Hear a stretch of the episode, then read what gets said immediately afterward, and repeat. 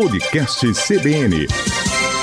Bom dia, Maceió. Bom dia, Alagoas. Sejam bem-vindos ao podcast Acontece em Alagoas. Hoje nós vamos falar de negócios e principalmente suas vendas online. Para me ajudar com esse tema, eu convidei Renan Laurentino, instrutor do Senac Alagoas. Bom dia, Renan. Seja bem-vindo. Bom dia, agradeço a participação e lisonjeado em representar o Senac aqui com vocês da CBN nesse podcast.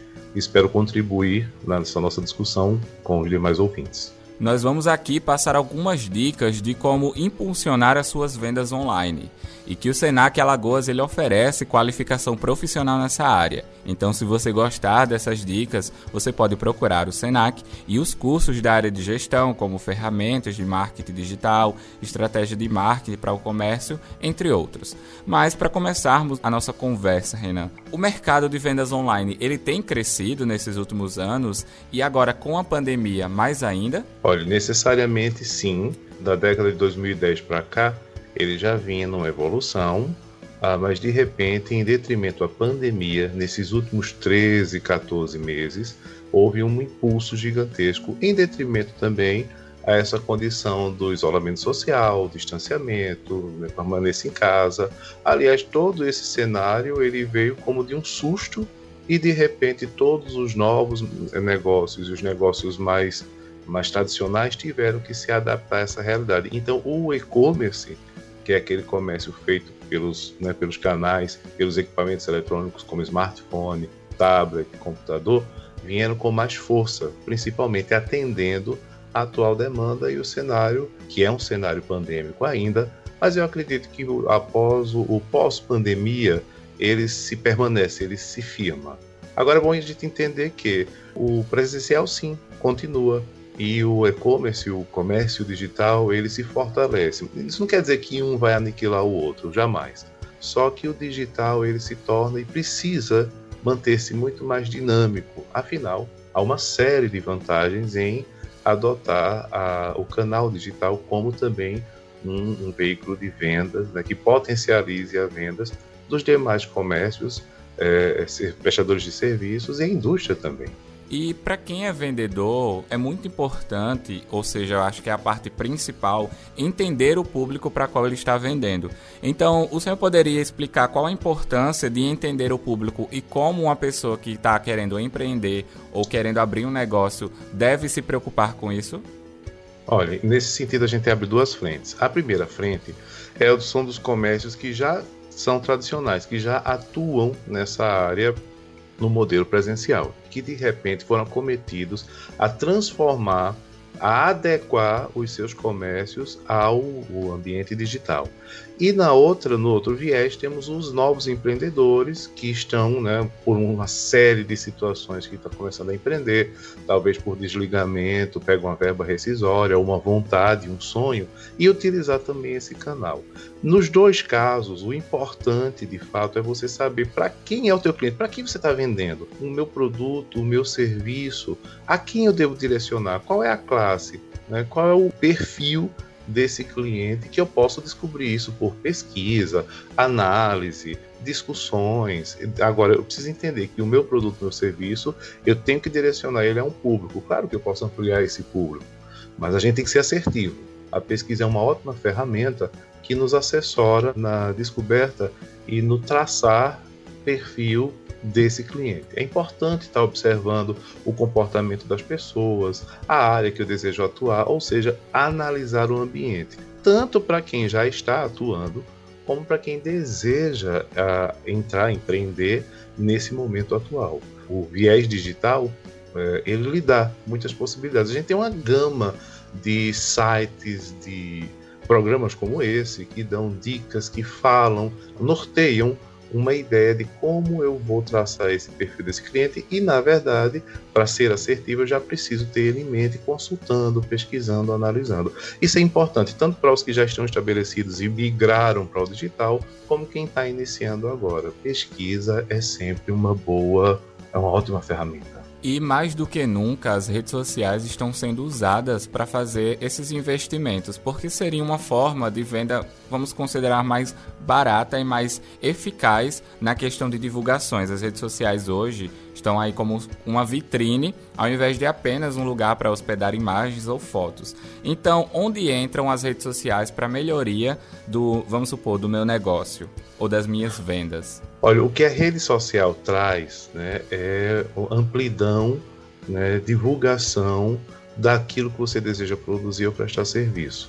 Uh, Instagram, WhatsApp, Facebook, por exemplo, viraram, tornaram-se canais importantes para que eu divulgue o meu produto, mas isso requer também que eu saiba utilizar a ferramenta.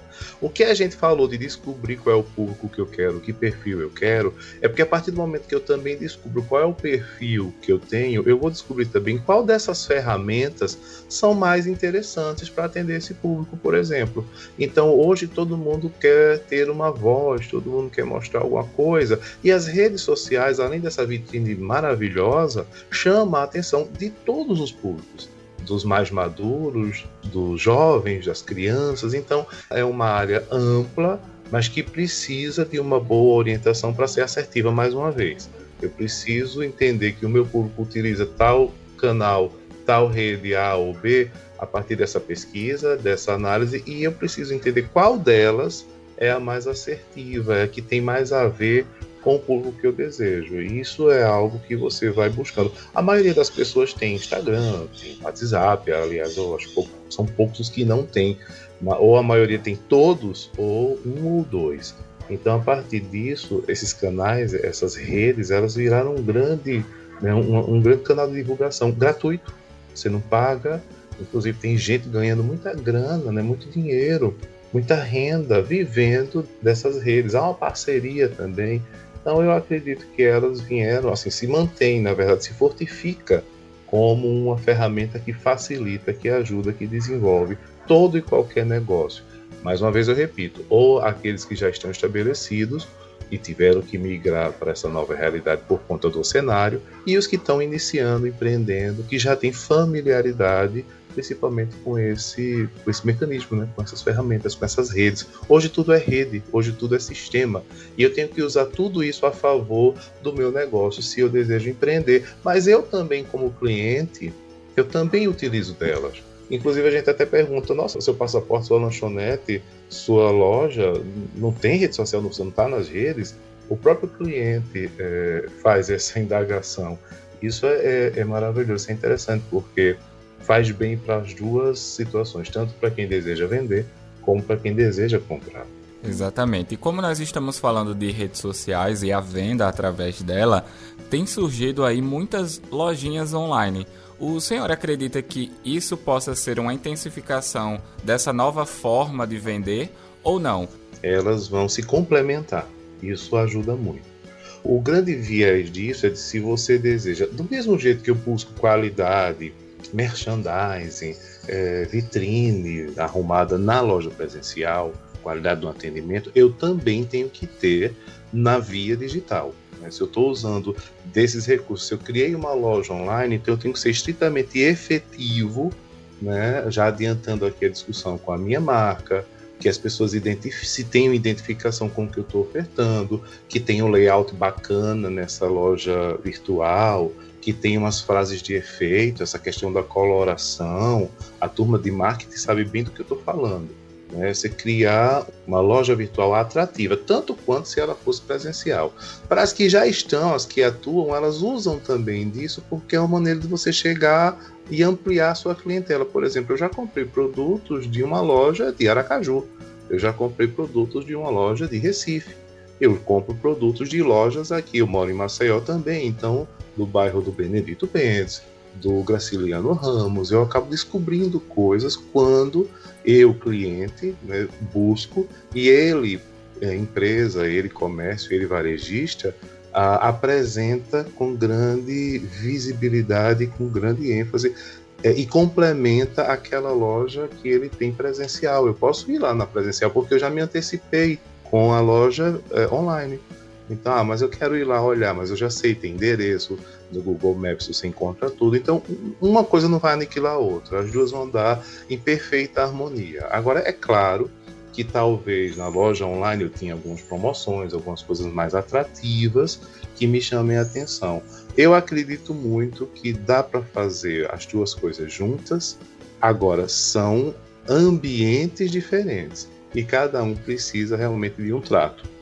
E tá aí o exercício de você se capacitar e buscar informação adequada para fazer bem feito, tanto no ambiente presencial e principalmente quanto no ambiente digital. E para nós encerrarmos, eu queria entender um pouco mais sobre o que é o pós-venda e como executá-lo da melhor forma. Pronto, o que é que acontece? Pós-venda, a venda não acaba depois do caixa, embalou, levou, organizou, levou para casa do cliente e tal você, tanto no ambiente, principalmente no ambiente digital, porque a gente está trabalhando com entregas, eu preciso saber, ao término dessa entrega, os aplicativos de veículos, né, Uber, tarará, eles têm uma avaliação. Então, na mesma toada, nós, lojistas do ambiente digital, também tem que fazer esse pós-venda. Por exemplo, se eu uso o canal do WhatsApp e entrei em comunicação, o cliente entrou comigo pelo WhatsApp e tal, ao momento que ele recebeu, eu posso perguntar como é que foi, como é que está a experiência, você me indicaria para um amigo, o produto chegou apresentável, atendendo às situações de sanitização, de limpeza, de, organização e tal, a firmar a marca também, ou seja, não é só pegar a embalagem e dar, assim, levar e entregar. É bom deixar também uma logo, um adesivo, e essas questões acabam fidelizando. Esse pós-venda é, é a pesquisa mesmo para saber se o cliente se sentiu satisfeito e se houve satisfação, se ele ampliaria isso para outros. E se houve um ponto, uma não conformidade, eu também atuar na questão da não conformidade. Por exemplo, tem algumas pizzarias aqui que é, entregam suas pizzas e o, o entregador motoqueiro sai. Quando ele chega num determinado condomínio, é um processo por questões de segurança, ele acaba demorando muito. O segundo pedido já fica né, na bronca. Então, quando eu ligo e pergunto a ambos o que é que aconteceu, se está tudo certo, possivelmente esse segundo vai dizer: olha, demorou muito, sua logística é falha. Aí eu vou pesquisar situações, rever esse processo para ver, peraí, o que é que eu posso fazer agora? É, minha turma do telemarketing, quando anotar o pedido, reforcem ao cliente que, por favor, libere a portaria. Para que o segundo cliente, o motoqueiro não sai com uma única entrega, ele sai com várias. Então, o pós-venda é analisar realmente o que aconteceu depois da venda, esses detalhes né, que parecem ser secundários, mas que também nos fornecem informações para nos avaliarmos, para melhorarmos os nossos serviços, aprimorarmos a qualidade do nosso produto, do nosso serviço, do que nós desejamos fazer com qualidade, fazer e causar, como sempre, a ótima impressão do cliente, mesmo no comércio presencial e tanto no, no comércio digital, no e-commerce, aquele velho jargão ainda funciona. A primeira impressão é a que fica e às vezes não dá tempo de você causar uma segunda impressão. Então, o, o, o pós-venda é uma oportunidade de você firmar que a sua atividade, que o seu comércio, que a sua prestação de serviço é qualitativa e ao mesmo tempo também de entender se houve uma não conformidade, onde é que eu posso agir na causa para que isso não aconteça mais. E que sim, o cliente, quando ele se sente importante, se sente né, que foi cuidado, que a empresa tem uma uma responsabilidade com ele e ele volta, ele fica contente, a coisa reverte e ele amplia e fideliza. Tanto no ambiente presencial como no digital, fidelizar cliente é sempre importante.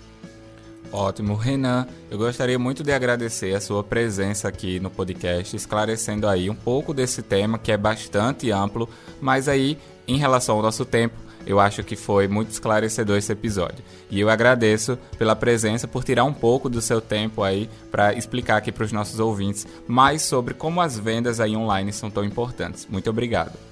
Não, eu agradeço em nome do Senac e também peço que vocês é, acompanhem as nossas redes sociais, o nosso site, www.al.senac.br. O nosso central de atendimento, tanto Arapiraca como Maceió e os demais, é o 0800 082 2005 e os nossos nossas redes também, o nosso Instagram Senac, uh, Facebook do Senac, para que vocês acompanhem as novidades e estejam sempre presentes. O Senac está há 75 anos na, de atuação em Alagoas, no Brasil. E é a partir desses 75 anos que a gente sempre se mantém atualizado aos cenários, às novidades, aos gargalos e às situações para trazermos oportunidades, para trazermos assim um olhar diferenciado na resolução e no enfrentamento dos mais diversos cenários. Afinal, isso é diversidade e isso é gestão. Eu é que agradeço, o meu muitíssimo obrigado e até a próxima. E assim, nós vamos encerrando mais um episódio do Acontece em Alagoas. Para mais informações e notícias, não deixe de acessar o nosso site cbnmaceo.com.br e ficar por dentro do que acontece no estado e no Brasil. Você também pode interagir conosco através das redes sociais. É só procurar pelo CBN Maceió no Instagram e deixar os seus comentários, sugestões e as suas dúvidas. Também você pode sintonizar na 104,5 e ficar por dentro de toda a nossa programação. Eu vou ficando por aqui e eu lhe espero no próximo episódio para você ficar sabendo o que acontece em Alagoas. Até a próxima. Podcast CBN